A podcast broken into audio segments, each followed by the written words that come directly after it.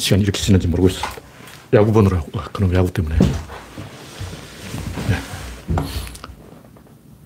방송이 시작되는지 확인해 보겠습니다. 네. 창이 떴군요. 음, 오류가 발생했습니다. 뭐야, 이거. 왜 오류가 발생했다는 뜻이죠?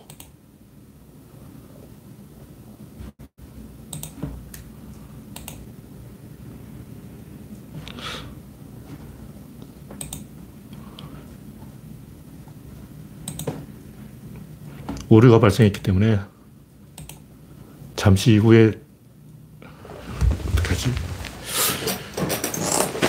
뭐, 제 모니터는 화면이 안 나오고 있지만 일단 나온다고 치고 방송을 시작해 보겠습니다. 이상 있으면 채팅창으로 말씀해 주시기 바랍니다. 오늘 제가 프로야구 때문에 급하게 시작을 했는데 알 수 없는 이유로 오류가 발생했습니다. 나중에 다시 있어요. 재생 아이디는 ELU 어쩌고저쩌고입니다. 와, 어쩌라고. 자, 네.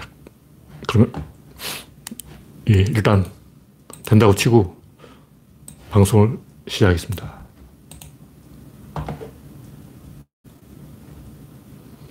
채팅창 되니까 이상이 있으면 채팅창으로 말씀해 주시기 바랍니다. 네. 랜디 로저님이 일발을 꺼내주셨습니다. 송진영님, 레스방님, 박영진님, 일순 방비희님, 양지훈님, 신동희님, YD님, 지대정님, 박영진님, 반갑습니다. 네. 제 이 모니터에만 오류가 발생했어요. 이유는 잘 모르겠어요.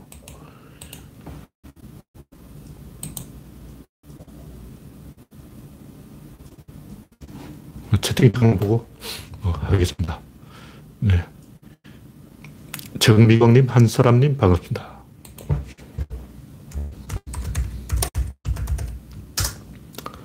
네, 현재 14명 시청 중. 김재님, 어서오세요. MBTI, 제가 옛날에 이걸 한때 관심을 갖고 또 열심히 봤는데, 제가 어떤 유형인지는 까먹어버렸고, 굉장히 좋게 나가지고, 야, 이거 멋지구나 하고 이제 한동안 관심을 가졌는데 지금 별로 신뢰를 하지 않고 있어요. 그 대충 그 토정비결하고 비슷한 거예요. 토정비결을 보면 어떻냐면 나이 80살 넘은 사람은 전부 죽는다고 나와요.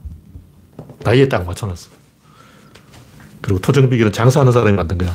그렇다면 뭐 동쪽에서 귀인이 온다고 서쪽에서 뭐가 토정비결을 제가 첫 페이지부터 끝 페이지까지 다 읽어봤는데 그냥 머리 좋은 사람이 만들었어요. 하여간 N, MBTI가 아니죠. NBTI인가 뭐. 네. 이상이 없다고 치고. 첫 번째 곡지는 문재인 박미성과 방해 책동.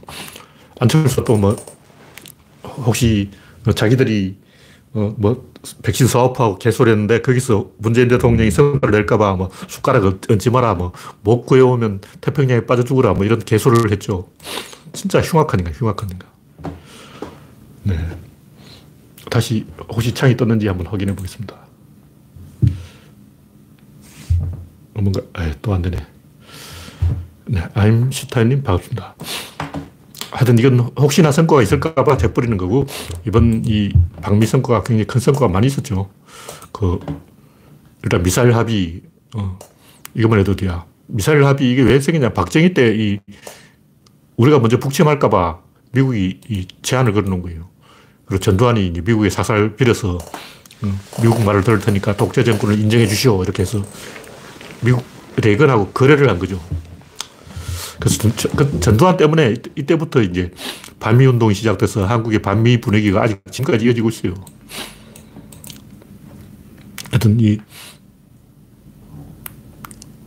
미국 무대를 후방으로 빼고 평택으로 보내고 동두천에 미군을 비우고 인계 철선이고 뭐고 다 필요 없어요. 이제 이 우리가 군사 자주권을 확보해야 반미 분위기 없어지고 나라가 정상화되지 계속 이 어, 잘못된 구조를 그냥 방치하고 한쪽에서는 반미한다 그러고 이래서 나라가 돌아가냐고. 정상 국가가 돼야 되는데 계속 뭐 반미한다 그러고 미, 군 물러가라 그러고 막 어, 미, 미사일 못 쏘게 하고 서로 이렇게 내전을 벌이고 있는 거예요. 네. 조금 이 각도를 네. 이렇게 내전을 벌이면 안 되죠. 좀 가까이 가겠습니다. 이런 그 백신을 얻어오려고 해도 공개적으로 얻을 수 없어요. 그 불가능해. 그럼 일본은 가만히 있고, 대만은 가만히 있고, 다른 나라는 다 가만히 있냐고. 어, 미국이 한국에만 특별히 백신을 주겠다. 이게 말이 되냐고. 제가 볼 때 백신에 큰 성과가 있지만 그걸 발표할 수가 없는 거예요. 발표하면 안 돼. 공개적으로 얻어오라는 것은 얻어오지 말고 빈손으로 오라는 얘기야. 하여튼 비열한 인간 아니야. 이 재뿌리는 거지. 음. 진짜 그 백신에 관심이 있으면 몰래 이렇게 해야지. 어, 소문 안 나게. 어. 그렇게 얻어와야지. 공개적으로 이렇게 얻어오면 안 되죠. 네, 이혜성님, 지호야님, 반갑습니다. 자, 창을 다시 한번 띄워보겠습니다. 혹시나 또.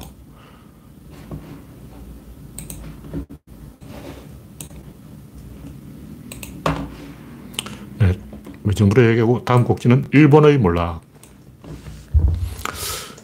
이 일본은 원래 백신 강국이어서 미국의 백신 기술을 알려줄 정도로 잘 나갔는데 지금은 이제 백신 부작용 사건으로 일본에도 아나키가 있는가 봐요. 160명이 집단 소송을 했는데 정부가 거의 굴복을 해버렸어. 일본 법원이 판결을 그렇게 해버린 거예요. 일본 법원은 우리나라보다 훨씬 더 보수 꼴통인데 우리나라는 재개발인데 일본은 재개발이 없어요. 그래서 집이 썩으면 어떻게 하냐. 그냥 썩은 집 살아야 돼요. 무슨 말이냐면 우리나라는 이제 뭐 주민 몇 프로의 동의를 얻은 재건축을 할 수 있다는 게 있는데 일본 단한 명이 안 돼도 재건축이 안 되는 거예요. 일본 사법부가 그렇게 판결을 해버려. 재건축 안 돼! 나도 도전 안 받으면 안 돼! 그런다고. 그 일본은 상권 분리 우리나라보다 더 이제, 어, 강하게 이 자, 작용하고 있는데, 나리타 공항에 가보면 알아요. 그 나리타 공항에 알밖에 해놨어. 그래서 공항 활주로 안에 신사가 들어있어. 그 해결이 안 되는 거야. 사법적으로 이거 해결을 못 해요. 일본은 옛날부터 국가 제도 자체가 그런 식으로 되어 있어요. 그러니까 이 과감한 의사결정을 할 수 없는 그래서 일본이 2차 대전에 패전한 지 어쩐데 아직도 이제 전범 국가가 돼서 거기서 벗어날 수가 없는 거예요. 아직도 일본은 군대가 없고 이런 이제 어 정상 국가가 아니고 이 잘못된 국가 형태를 갖고 있는 거죠. 우리나라는 북한 때문에 저렇게 되는데 우리나라도 정상 국가는 아니에요. 근데 우리나라는 남북 통일이 안 돼서 북한이 남침을 한다고 그러니까 이유가 있는 거죠. 종전선언을 해야죠. 근데 일본은 이유도 없이 그렇게 하는 거예요. 그런 패전한 책임도 있지만 그것보다는 일본은 원래부터 법, 제도, 모든 질서가 그런 식으로 돼 있어요. 뭐가 안 돌아가게 돼 있어. 발목 잡게 돼 있다고. 한 명이 반대도 안 되게. 근데 그게 일본은 정치만 그런 게 아니고 사회 문화가 다 그래요. 다음 곡제 이야기할 거, 저 박철현 일본에 있는 분인데 그 양반 이야기에도 나오는데 일본은 뭐든지 이제 어, 전 국민이 발목 잡기 운동을 하고 있는 거예요. 그래서 구조적으로 안 되게 돼 있어. 그 일본의 아나키들이 준동을 해서 정부가 160명을 상대로 소송을 했는데 정부가 졌어. 그 사건 첫 번째 사건이고 두 번째 사건은 이제 혈우병에 에이즈 가 오염돼서 혈우병 치료약이 에이즈에 오염돼가지고 1800명의 혈우병 환자가 에이즈에 걸려버린 거예요. 혈우병 환자가 그렇게 많나? 한꺼번에 1800명이 에이즈에 걸려서 400명이 사망해버렸어요. 어쩌면 에이즈에 걸려도 안 죽어요. 치료약이 많이 발달됐기 때문에. 하여튼 일본은 이걸로 백신을 포기해버리고 바이오 산업 전체를 포기해버린 거예요. 그래서 이 결론은 과단성 있는 지도자가 필요하다. 지도자가 없으면 너가 망한다. 그런 얘기입니다. 네.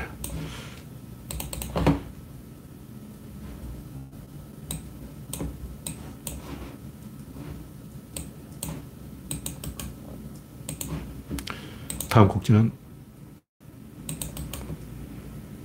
혹시 될까봐 제가 창을 다시 한번 띄워보려고 시도를 하고 있습니다. 또 안 되네. 또 안 되네. 어, 되네요. 아, 되고 있습니다. 기적적으로 살아났습니다. 네. 제가 이제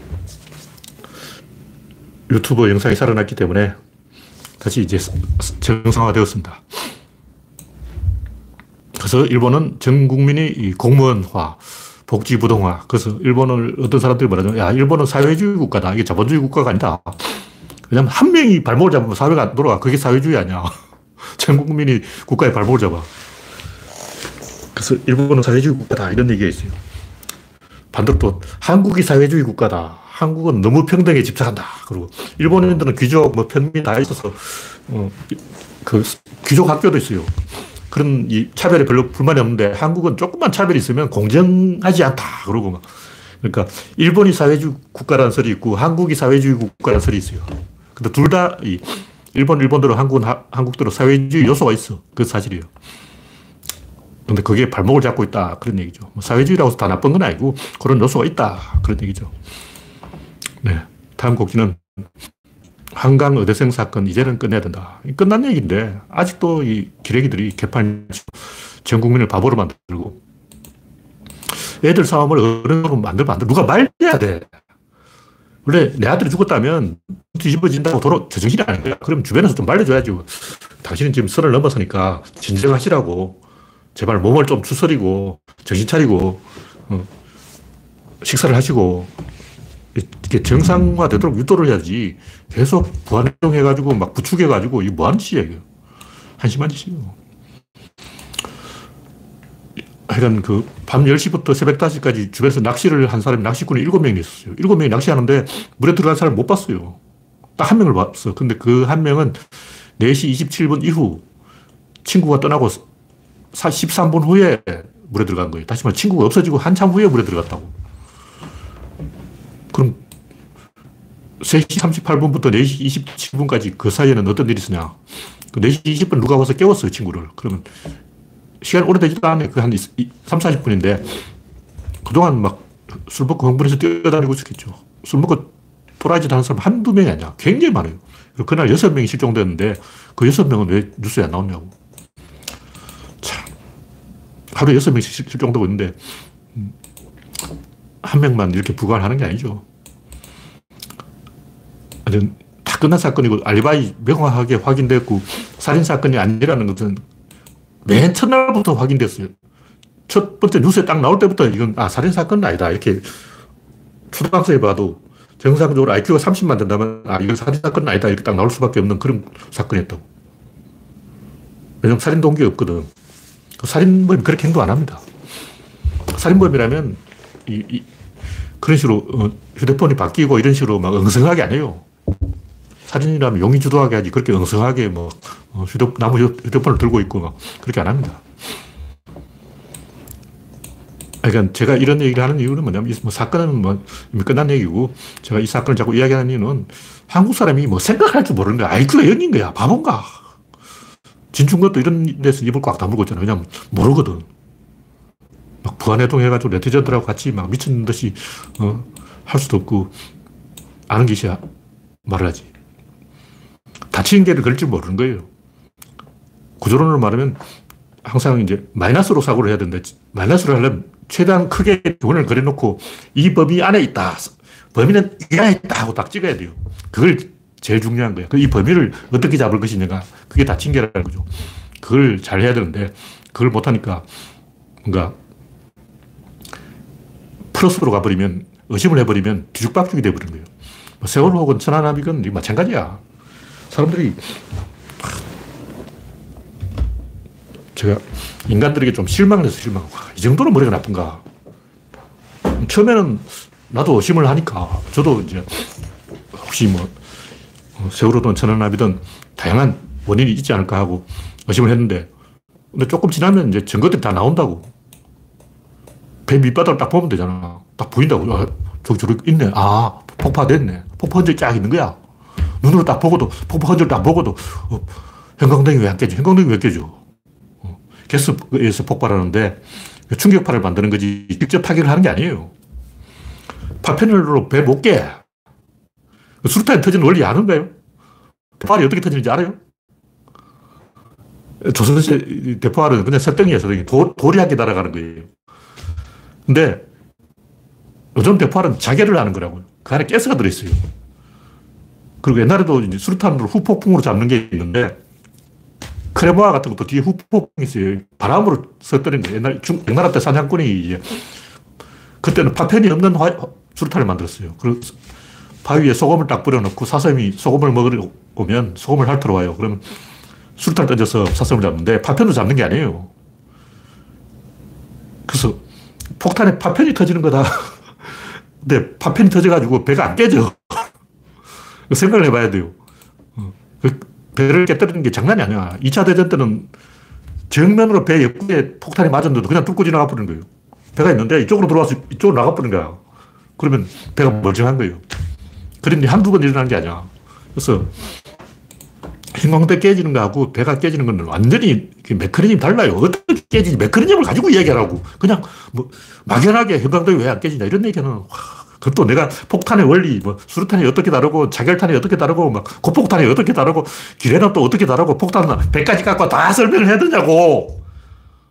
와, 폭탄 수십 가지 종류가 있어. 다 틀려. 이 폭탄, 이 폭탄, 이 폭탄, 이 폭탄 다 다르다고. 어?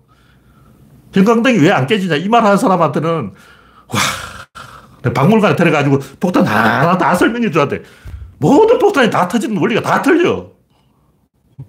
그냥 이 폭탄, 저 폭탄 다 똑같은 게 아니라고. 그 사람한테는, 어, 100시간을 가르쳐야 되지. 아, 폭탄이라 ABC 뭐 다 가르쳐야 돼. 폭탄이 뭐냐, 화약이 뭐냐, 어, 메가는 또 어떻게 작동하나, 어, 성형자격탄은 어떻게 움직이는 거냐, 어, 안티탱크, 그거는 또 어떻게 다 원리가 있어요. 예를 들면, 철판, 철판을 뚫을 때, 이 정도 두꺼운 철판을 어떻게 뚫느냐, 대포알이. 빵 맞는다고 이 철판이 뚫리겠어요. 어떻게 하냐면 1500도의 고열로 녹이는 거예요. 철판 뚫는 게 아니고 녹여. 녹여서 구멍을 얼마나 요만한 게 0.1mm 정도의 구멍만 넣으면 그 안에 3000도 열이 들어가요.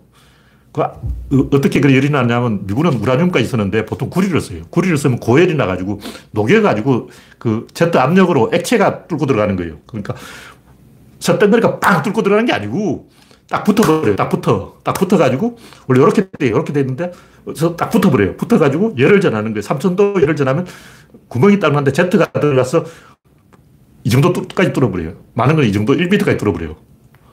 그래서 미세한 바늘구멍을 만들고 그 안에 3000도 열을 집어넣어서 그 안에 있는 사람은 다 익혀버리는 거예요. 전차를 깨는 원리가 그런 거라고. 굉장히 복잡하다는 거죠. 그 폭탄 종류가 다 틀려. 근데 뭐, 어쩌나 혈강등이 왜 안 깨졌어? 할배요. 제가 폭탄의 ABC를 가르쳐 드리겠습니다. 폭탄 학교 오세요. 후반기 교육 받으면 이거, 어, 군인들도 잘 모르는 사람 많아요. 현재 군인들도 폭탄이 어떻게 터지는지, 어, 제가 2주 동안 그걸 배웠는데, 탄약병은 다 알아요. 탄약병은 아는 거라고. 탄약병 아는 사람 모르지. 그걸 다 알려줄 수도 없고, 또 검색 좀 해보라고 책이 다 나오잖아. 검색해보면 다 나와요. 모든 폭탄 종류마다 다 원리가 달라요. 하여튼, 한강 어대생 사건에 대해서 일반인들은 이런 데 관심이 요만큼도 없어. 호기심도 없고, 막 생각도 없고. 생각 좀 하고 살자. 터진다고 다 터지는 게 아니다. 그런 얘기죠. 네, 이 정도로 이야기하고, 다음 곡지는 박용진은 알수다. 이, 다 똑같은 관종인데, 이혜성님, 지호야님, 조태수님, 다라님, 지제일이님 반갑습니다. 김재리님, 아, 얘기했고. 둘 다 관종이죠. 박 용진. 양반이 이재명한테 뭐, 뭐 어쩌고저쩌고 말을 시키는데, 아, 이재용 사면에 대해서 왜 태도를 명확하게 하지 않느냐, 뭐 이런 것 같아요.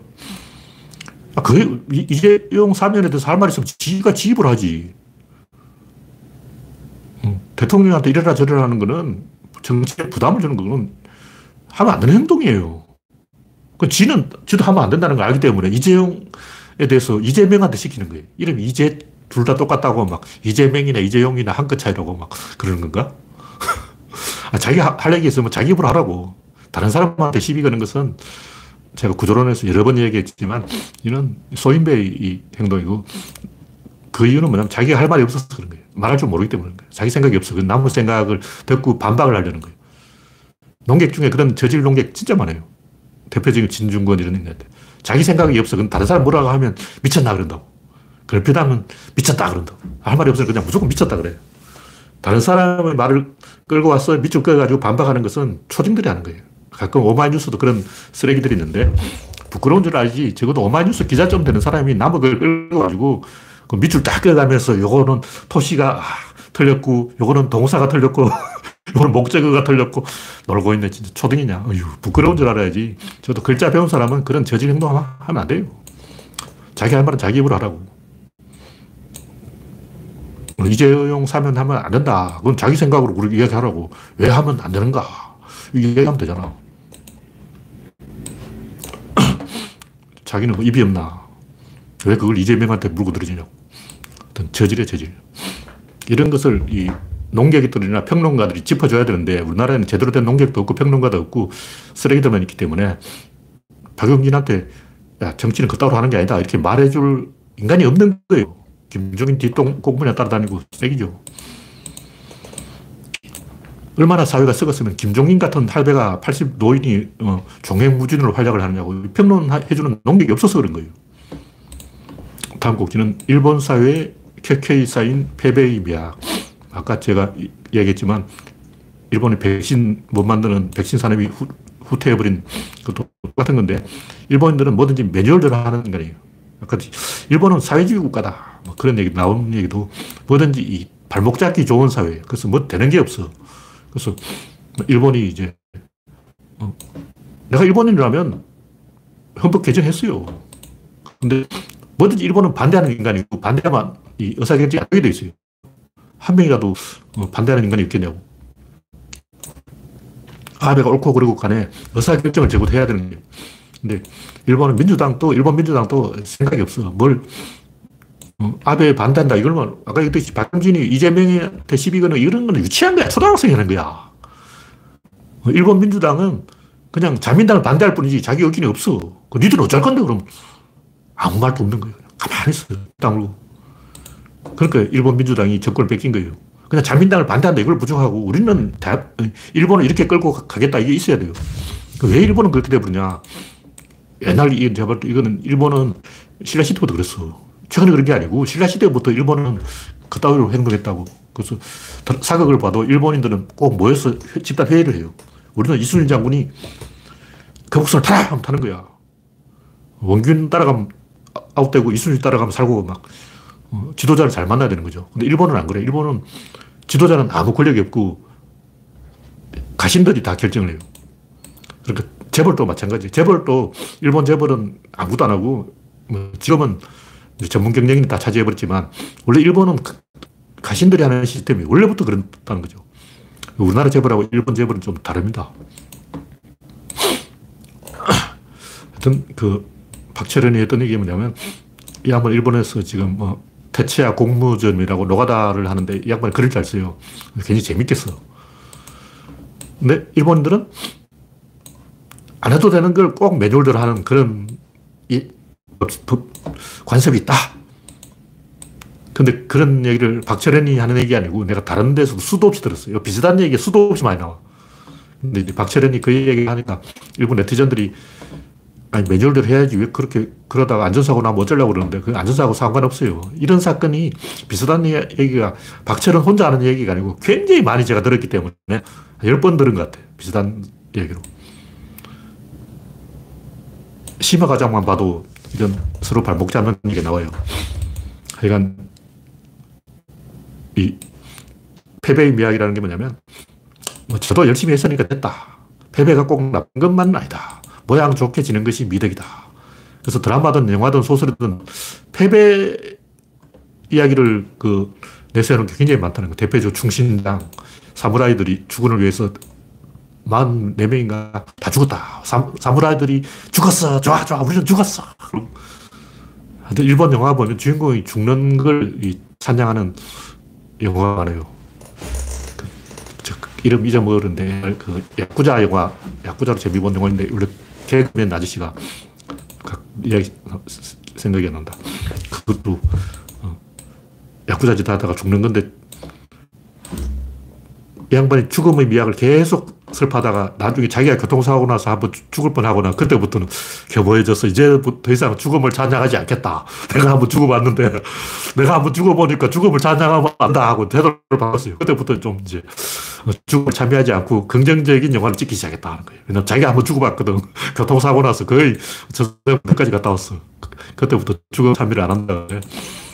그러면 우리나라도 이런 식으로 이하 입장이 진짜 많아요. 심파 찍고 눈물 흘리고 울고 불고 막 패배를 미화하고 막 너도 졌냐 나도 졌어 우리 같은 꼴찌끼리 꼴찌 만세 이러고 막 인생극장 찍고 자연인 어떻게 보면 그런 거죠.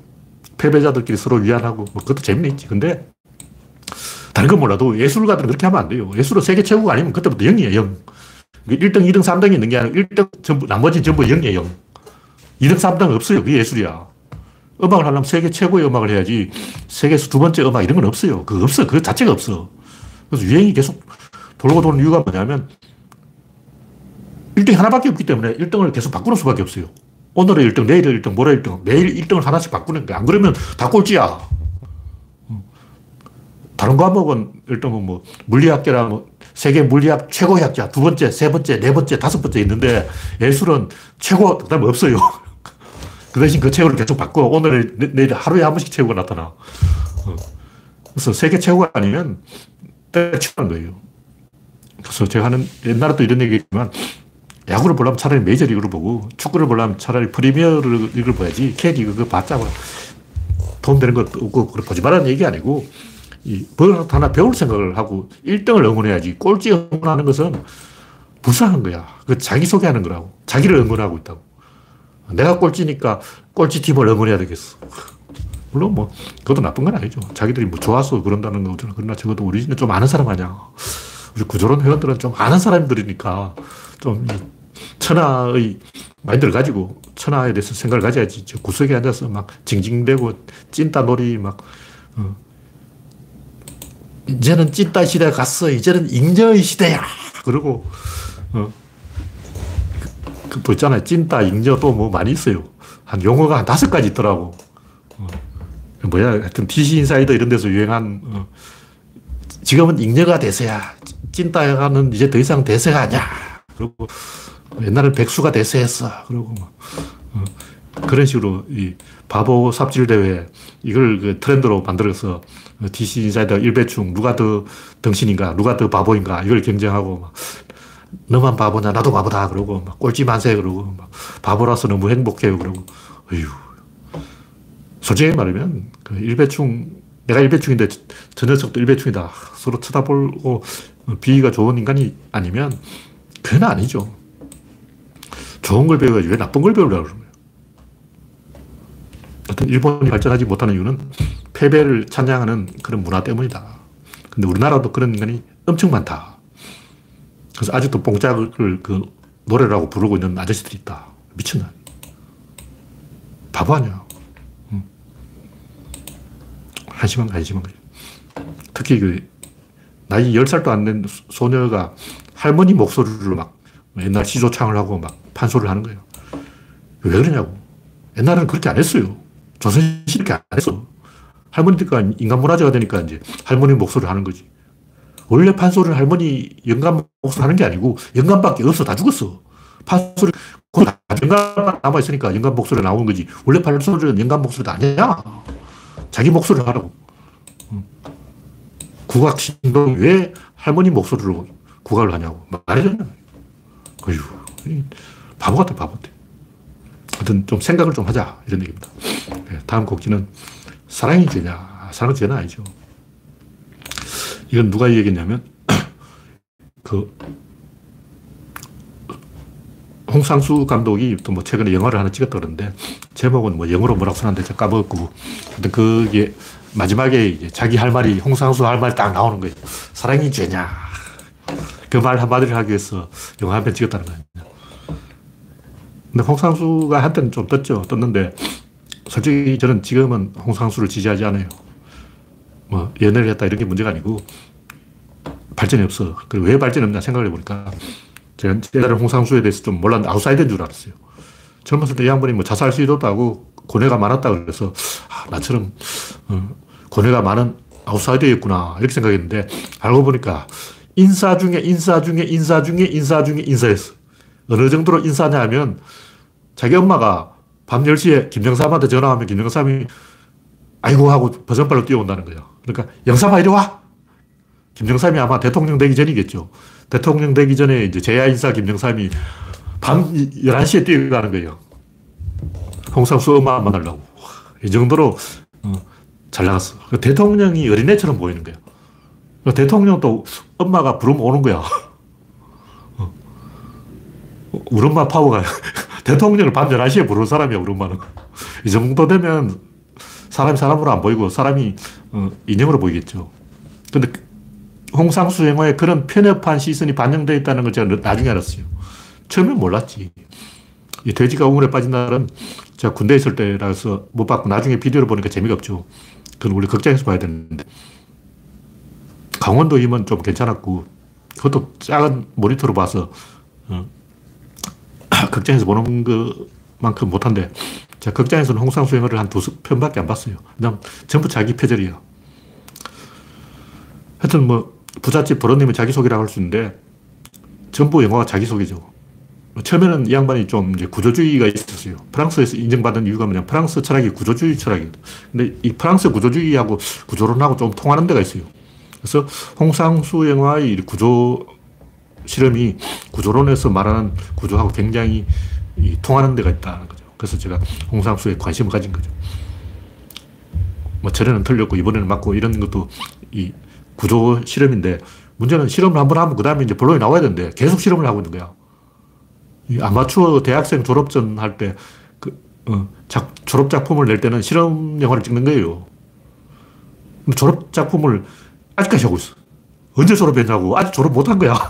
이거 아직 대학 졸업 못 했어. 그래서 아직 졸업 영화를 찍고 있는 거야. 와, 환장해, 환장해. 이제 졸업하고, 진짜 작품을 내라고. 세상을 흔들어 놓는 큰 울림을 토해내지 못하면 때려쳐야죠. 쪽팔리게 계속 자기 표절을 하고 계속 쓸데없이 영화를 찍고 있는 거 왜 찍냐.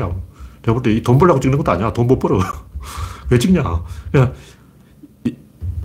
처음에는 이제 영화 찍고 뭐 하지 하고 할 게 없어 찍는데 지금은 마누라한테 잡혀가지고 마누라를 레드 카펫 밟게 해주려고 찍는 것 같아. 그 외에는 이 양반이 왜 영화를 찍는지 모르겠어. 왜냐면 영화가 아니야. 그냥 지난번 찍은 거 재탕이야.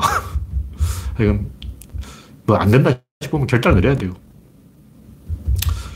내가 봤을 때 홍상수가 이렇게 된 이유가 뭐냐면 민중들과 어울려 본 경험이 없어. 혼자 노는 거야. 왕따였어. 그래서 도련님 행동을 하고 있는 거야. 아직도, 어, 나 도련님이야. 날 쳐다봐. 나한테 관심을 가져줘. 딴데 보고서 내 쪽을 보라고. 이, 런 짓을 하고 있는 거예요. 왜 정치 발언을 안 하냐 이게죠. 이명박근혜가 있을 때 홍상수가 이명박근혜에 대해서 어떤 말을 했지? 그걸 영화로 찍어야지. 사회 발언을 못할 것 같으면 때려치워야 돼. 뭐, 실험도 좋고, 구조주의도 좋고, 뭐, 다 좋은데, 뭐, 사랑도 좋고, 다 좋은데, 그거는 이제 서론이고, 이제 본론이 나와야죠. 언제까지 서론만 계속 하고 있는 거야. 어, 나이가 몇 개냐고. 나이가 적어도 서른 개를 넘어갔으면, 이제는 진짜 이야기를 해야 돼요. 세상을 흔들어 놓는 이야기를 해야 돼요. 그, 뭐, 할 자신이 없으면 찍어줘야지. 이 정도 이야기하고, 다음 곡지는 인지 부조화는 틀렸다.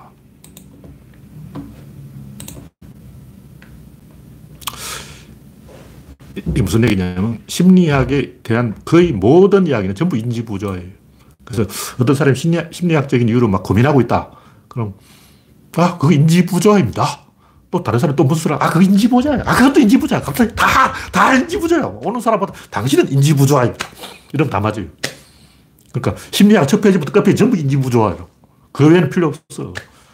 심리학에는 뭔가 심리학이 다 있어. 무슨 발달 심리학, 무슨 심리학, 행동 심리학, 무슨 심리학, 페르벨 심리학이 다 있는데 왜 이렇게 많냐고. 사이비니까 많지. 가짜는 원래 이쪽서 많아. 사이비 종교 얼마나 많아. 가짜니까 계속 이제 분파가 생기는 거 진짜라면 그렇게 이, 다 필요 없고 모든 심리학 문제는 딱 하나. 인지부조화. 그밖에 없어요. 심리학은 인지, 인지부조화학 이렇게 하면 돼. 심리학 필요 없어. 이제 오늘부터 인지부조화학이야. 그러니까 심리학이 이렇게 잘못되어버린 게 위하여를 추구하기 때문에 의하여를 안 하기 때문에 그런 거예요. 다시 말해서 인과율에 천착하지 않기 때문에. 그럼 인과율은 결국 원인과 결과인데 원인이 앞에 와야 돼요. 그 원인이 뭐냐? 인간이 행동하는 원인이 뭘까요? 그게 인지부조화야. 어. 원인이 바로 인지부조화다. 이걸 알아야 돼요. 그래서 인간의 어떤 심리적 동기, 목적, 의도, 뭐, 뭐, 이런 다 없어요. 다 뻥, 뻥이야. 무슨 음모가 있다. 이보다 한강 어대생이 물에 빠졌는데 배후에서 움직이는 어떤 것들. 이런 태도하는 개소를 하고 있는 거야. 무슨 배후에서 움직여. 바보 초등생 하는 얘기. 중학생만 되면 이런 바보 같은 얘기 하면 안 돼. 인간이 행위하는 동기가 뭘까? 딱 한 개예요. 에너지, 에너지. 근데 심리적 에너지도 있다는 거죠. 그 어떻게 대표적인 게 호르몬하고 스트레스인데 인간의 행동을 딱 보면 대부분 에너지하고 관계가 있어요. 그러니까 환경이 지배해요, 인간은. 심리학이 뭐냐? 심리학 맨 처음 시작이 어디냐? 이걸 봐야 돼요. 히스테리, 히스테리. 그 심리학은 히스테리학이다. 이고 히스테리가 뭐냐? 히스테리가 자궁이 자궁.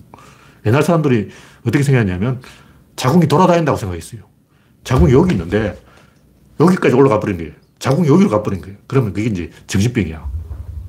그 자궁을 끌어내려야 돼. 잡, 잡아당겨 자궁을 막 밑으로 막 밀어넣으면 그게 이제 정신병을 치료하는 거죠. 또 한때는 어떻게 얘기냐면 하이힐을 신어서 히스테리가 생겼다. 그러니까 하이힐을 신어가지고 그것 때문에 여성들이 히스테리가 생겨서 하이힐을 안 신으면 된다. 그럼 하이힐을 안 신는다는 히스테리가 없냐? 웃기는 거야. 하여튼 옛날 사람 의학 수준이 이거였다고. 어, 히스테리란 말 자체가 자궁이란 뜻이야. 그러니까 옛날 사람들은 이 정신병은 여자만 걸리는 병이라고 생각한 거예요. 여자 중에도 시집 못 간 노처녀들이 히스테리 걸린다고. 그래서 시, 집을 보내면 히스테리가 없어진다. 그 시집을 갔는데도 히스테리가 생기면, 아, 섹스를 못해서 그렇다. 섹스를 하게 하면 된다. 이게 옛날 사람들의 히스테리에 대한 처방이었다.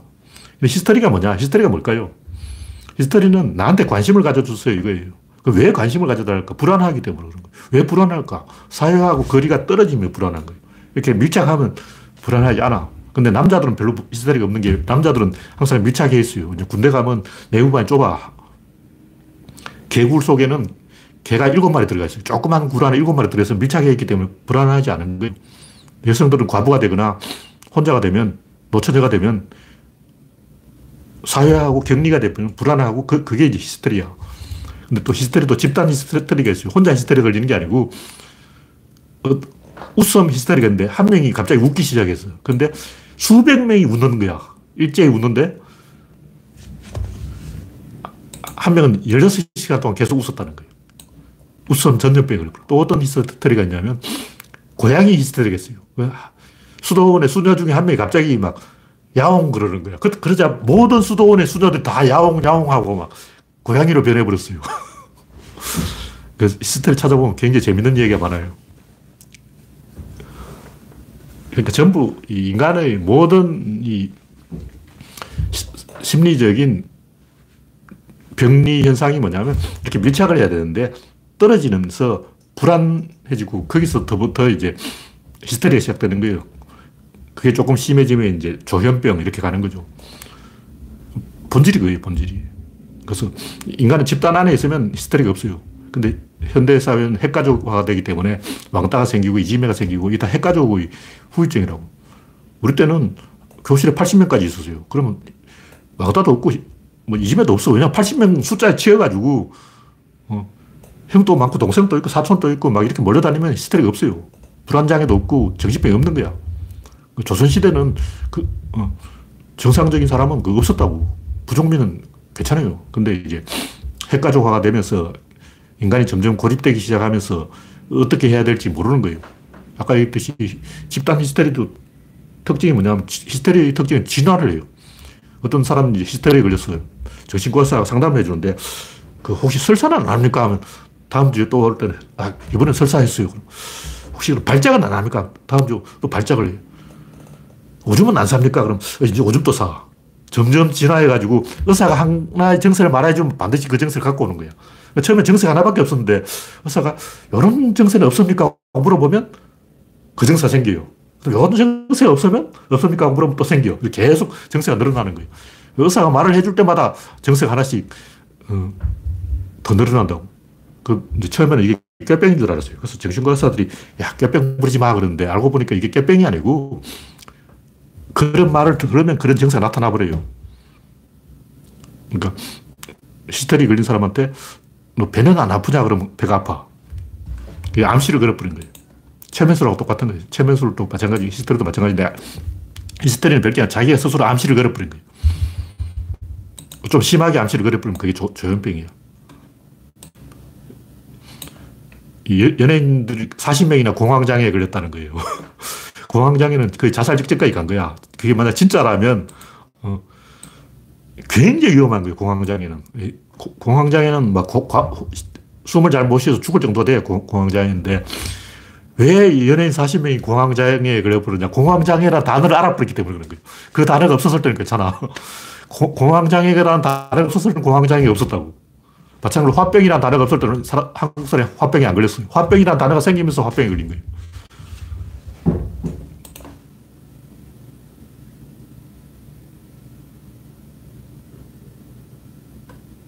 네.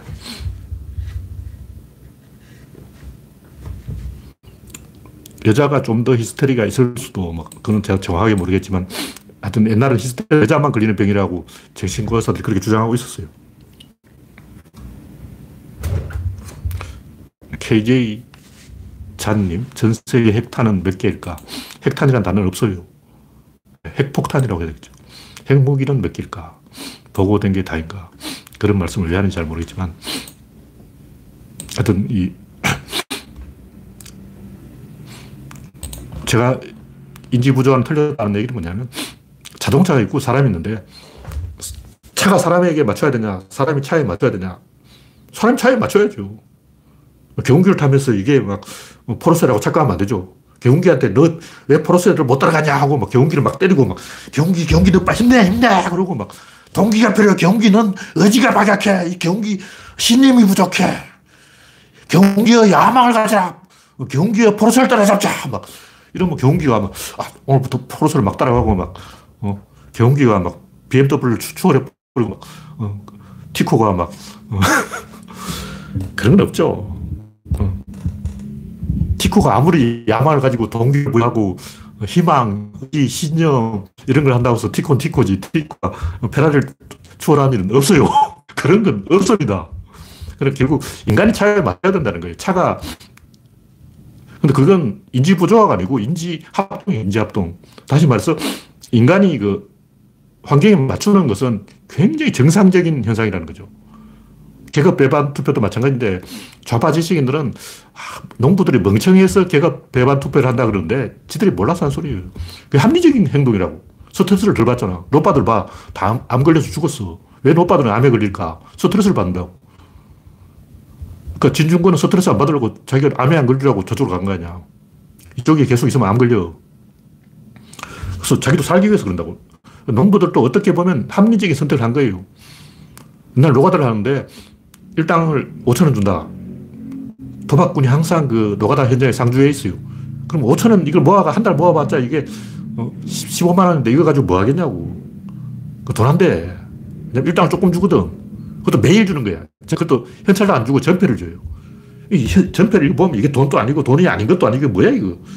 그럼 어떻게 하냐. 몰아주기, 고소도 한파, 어, 전패 따먹게 하는 거예요. 근데 그걸 비합리적인 행동이라고 할 수 있을까? 그 그냥 갖고 있으면 도둑놈 훔쳐간다고. 왜냐면 노동자 합숙소에 그게 밤에 도둑놈 천지야.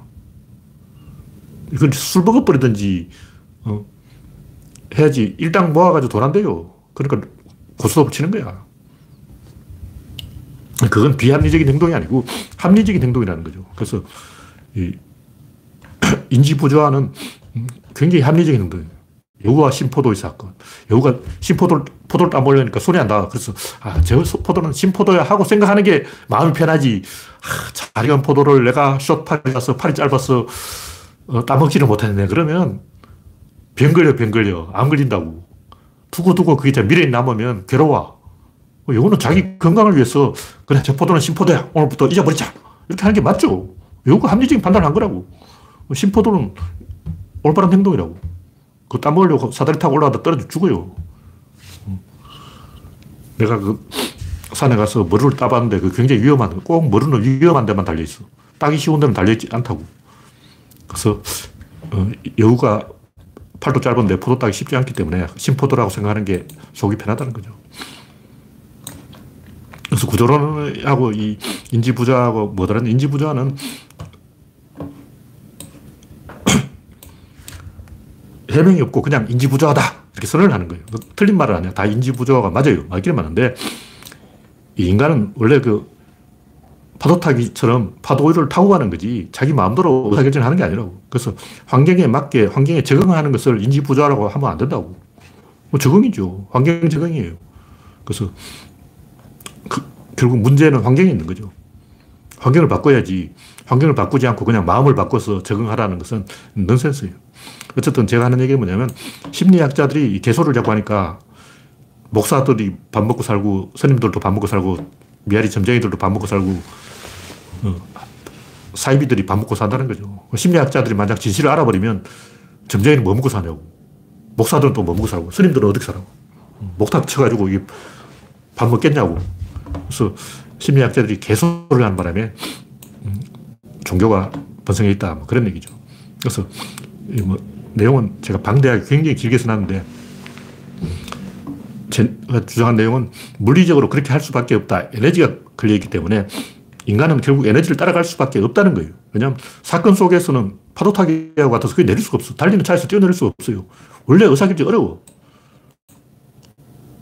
우리는 의사결정이 쉽다고 아, 민주당만 찍으면 된다 이렇게 생각하는데 그건 우리가 좀 아니까 그렇고 일반 그 노동자, 농민 못 배운 사람들이 그렇게 찍으면 그것도 굉장히 위험한 행동이에요. 우리는 트럼프 저 머저리 왜 찍냐 이렇게 생각하는데 힐러리 찍는 것보다 트럼프 찍는 게 맞다고. 그게 맞아. 우리가 좀 깊이 생각해 보려고.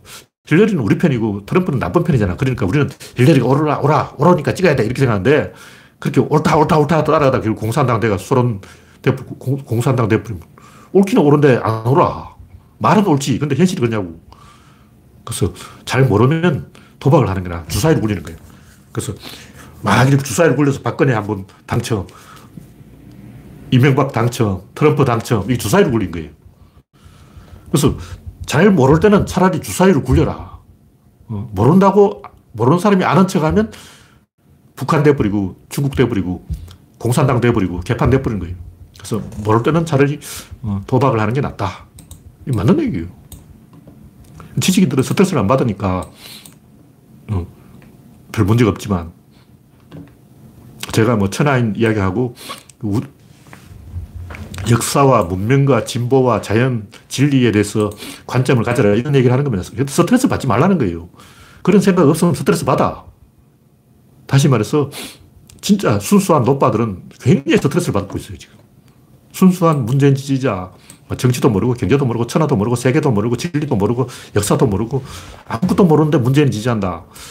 그런 사람 굉장히 스트레스 받는다고. 그래서 스트레스 안 받으려면 공부를 해가 좀 알아야 돼요. 근데 좌파 지식인들은 공부를 많이 했기 때문에 아는 게 많으니까 스트레스 안 받죠. 근데 농부들은 스트레스 받는다고. 공장에서 막노동하는 사람은 굉장히 스트레스 받아요. 80년대에 막 나는 공장에서 막노동하고 있는데 대학생들 맨날 데모하고 있으면 속이 문드러지고 속이 문드러진다고. 저 새끼들은 돈이 많아서 대학 간 놈들이 하루 종일 데모나 하고 있고, 이재명도 그랬다는 거죠. 이재명도 고, 초등학교 때, 초등학교 졸업하고 공장에서 일하는데 대학생들이 데모한다는 얘기도 하고, 막 속이 뒤집어져 가지고, 아, 저 재수없는 대학생 새끼들 다 죽어! 그러고 막, 그랬다는 거 아니에요.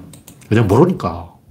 실제로 스트레스를 받기 때문에 스트레스를 회피하려고 자기가 살려고 하는 행동을 인지부조화라고 하는 것은 말이 안 되는 거죠. 인지합동이, 인지적응이 환경에 적응하는 거예요. 그래서 구조론에서 강조하는 것은 인간은 항상 이 물에 빠져 있는 상태, 사건에 휘말려 있는 상태, 달리는 버스에서 뛰어내릴 수 없는 상태, 그 상황에서는 적응을 해야 되는. 이게 인지부조라는 거죠. 별게 아니고, 내가 입양이 됐어요. 다섯 살에. 근데, 그러면 아버지라고 듣는데 어부죠. 계부, 계부. 계부가 있는데, 아버지가 아니잖아. 근데 이제 부한테 아저씨, 아저씨 누구세요? 왜 우리 집에 와 있어요? 이런 얻어맞지. 어. 똑똑한 강아지들은 주인이 바뀌었다는 우지체요. 그리고 막 꼬리를 살랑살랑 흔들고 막 어, 다가와서 침을 바르잖아. 인간도 마찬가지. 인간도 다섯 살 이전에 기억이 없어. 다 기억 까먹어버리는 게 뭐냐면 어떤 한국 사람이 이 오빠하고 여동생을 프랑스에 입양시키는데 영국이지. 영국에 입양 보내는데 내가 나중에 찾으러 갈 테니까 기다려라 이 말을 해버린 거예요. 근데 영국에 입양 간 이 꼬맹이가 어른이 될 때까지 엄마가 날 데리러 온다는데, 엄마가 날 데리러 온다는데, 그 생각만 하고 영국 사회에 전혀 적응을 못한 거죠. 엄마 그 얘기를 안 했어야지. 그냥 새 부모 만나서 잘 살아라 이렇게 해야 되는데, 엄마가 데리러 갈게. 죽으라는 얘기야. 그러니까 인지 부조화를 하지 말고, 어, 있으라는 말은 죽으라는 얘기예요. 살아야지. 어, 강아지도 주인이 바뀌면 바뀐 주인한테 적응을 하고, 사람도 입양이 되면 입양된 가정에 적응을 하고, 그리고 환경에 적응을 해야 되는 거예요. 그게 인지부조라고. 뭐 적응하지 말라고 죽으라는 얘기 아니야. 그래서 인간이 태도와 행, 행동이 다를 때는 행동을 따라가는 게 맞습니다. 그럼 태도를 따라가는 건 뭐냐? 그 지식인들이라는 거야. 배운 사람들. 우리 같이 좀 배운 사람들은 태도를 따라가야 돼요. 진중권 봐. 행동을 따라가 버린 거예요. 인지 부조화 현상이 바로 진중권 현상이죠. 근데 진중권은 못 배워서 그렇잖아. 진중권이가 뭘 아냐고. 아까 얘기했듯이 이 홍상수가 그렇게 된 이유가 뭐냐면 민중들과 겪어보지 않았어. 홍상수는 그 노가다는 사람들하고 같이 술 먹고 뒹굴고 똥 싸고 오줌 싸고 이걸 안 해봤어요. 그러다 보니까 뭔가 겉돌고 있는 거야. 비현실적 속으로 들어가 있다고. 그러니까 밑바닥 그 아저씨들하고 좀 굴러 먹어 봐야 돼요. 그러면 인간에 대해서 이해를 하게 돼요. 좀 인간과의 거리가 밀착된다고. 밀착이 돼야 돼. 근데 부잣집 도련님들은 너무 이 밀착이 안 돼가지고 공황장애에 걸리는 거예요. 부자들이 다 그, 그 뭐야, 결벽증, 이런 거 걸려가지고, 하워드 휴전, 어, 월터 디즈니처럼 막, 하루에도 손을 열 번씩 씻고 막, 이런 짓을 하는 게, 다 이 밀착이 떨어지면 심리적으로 불안해서 불안장애에 걸리는 거예요. 그래서 심리적으로 밀착돼야 되는 거죠. 여기서 중요한 것은 두 가지가 있는데, 첫째는 권력을 만드는 과정, 두 번째는 권력을 행사하는 과정, 그래서 권력을 만드는 과정은 밀착이 돼야 돼요. 권력을 행사하는 과정에서는 떨어져야 돼요. 자연인들은 왜 밀착이 안 되고 혼자 그러냐면, 그 권력을 만드는 과정을 이미 지났어. 그 단계를 지나버린 거야. 그때는 이제 독립을 하는 거죠. 무엇냐면, 강아지도 어릴 때 입양돼야지, 그때는 주인하고 밀착을 한다고. 근데 다 크면 이제 독립을 한다고.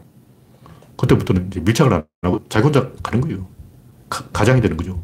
그래서 밀착 단계가 있고, 떨어지는 단계가 있는데 홍상수는 이 밀착 단계에 애착이 없어요. 애착이 없어. 홍상수 영화를 딱 보면 저 인간 어릴 때 엄마의 찌찌를 못 빨아먹었구나. 그게 보여, 내한테는. 홍상수는 꼬맹이 때 엄마 찌찌를 많이 못 먹은 거예요. 그게 딱 내한테는 들킨다고. 그런 불안장애를 딱 들키는 거예요. 밀착을 해야 되는데 밀착을 안 하고 떨어져 버린 거예요. 그게 언제냐. 사회화가 이루어지는 시기 다섯 살. 그러니까 홍상수는 다섯 살 때 뭔가 애정 결핍에 걸린 거야. 그런 걸 다 알 수가 있죠. 그래서 권력을 획득하는 과정에서는 이 사회하고 밀착이 돼야 되고 권력을 획득하고 난 다음에는 독립을 해야 돼요. 계속 꼬붕질하고 있으면 안 돼. 이게 다르다는 걸 알아야 돼요. 헷갈리면 안 되고. 강한 개인이 되자. 강한 개인은 권력을 획득하고 난 다음 세상이 어떻게 돌아가는지 좀 알고 지식을 얻고 어른이 되고 결혼하고 이때 이제 강한 개인이 되는데 어린애부터 막 강한 개인하고 막 그러면 안 돼요. 다섯 살 때 강한 개인 되면 안 돼. 그 다섯 살 때는 어리광 부리고 막 엄마 찌찌 줘 그러고 막 아빠 용돈 줘 그러고 막 형하고 동생하고 방구 먹고 호르몬 교, 교류를 해야 돼요. 호르몬을 계속 섞어야 돼요. 너무 어릴 때 그 독립을 해버리면 특히 고아들이 그런 게 말인데 다섯 살 때 소년가장이 되버렸다. 애 어른이 되버린 거예요. 굉장히 안 좋아요. 어린애는 어린애라 해야 되는 거예요. 그래서 영재 교육 시킨다고 막 일곱 살밖에 안 된 애를 어, 천재 교육 시킨다고 해서 막 이상한데 학원 같은 데 보내놓고 엄마가 이 안 챙겨주면 정신병 걸리는 거예요. 그런, 그래서 어릴 때 지나치게 영재 교육을 받아서 바보 된 인간이 한두 명이 아니야. 굉장히 많은 사람이, 뭐 제가 김웅용 이야기를 하는 게 아니고 영재 교육 시킨다고 해서 애를 망쳐요. 어릴 때는 엄마 품에 안겨서 엄마의 호르몬을 계속 맡아야 되는데 이거는 물리학이, 이거는 심리학이 아니고 우리 인간 유전자가 그렇게 돼 있다고. 무조건 10살 때까지는 엄마 등에 옆에 있어야 돼.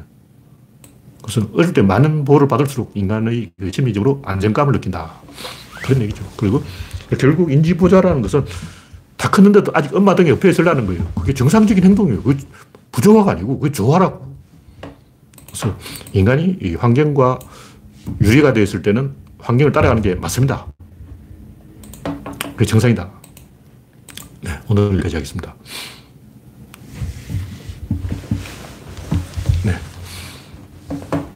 현재 78명 시청 중. 네, 참여해주신 78명 여러분 수고하셨습니다. 다음 방송은 월요일에 하겠습니다. 수고하셨습니다.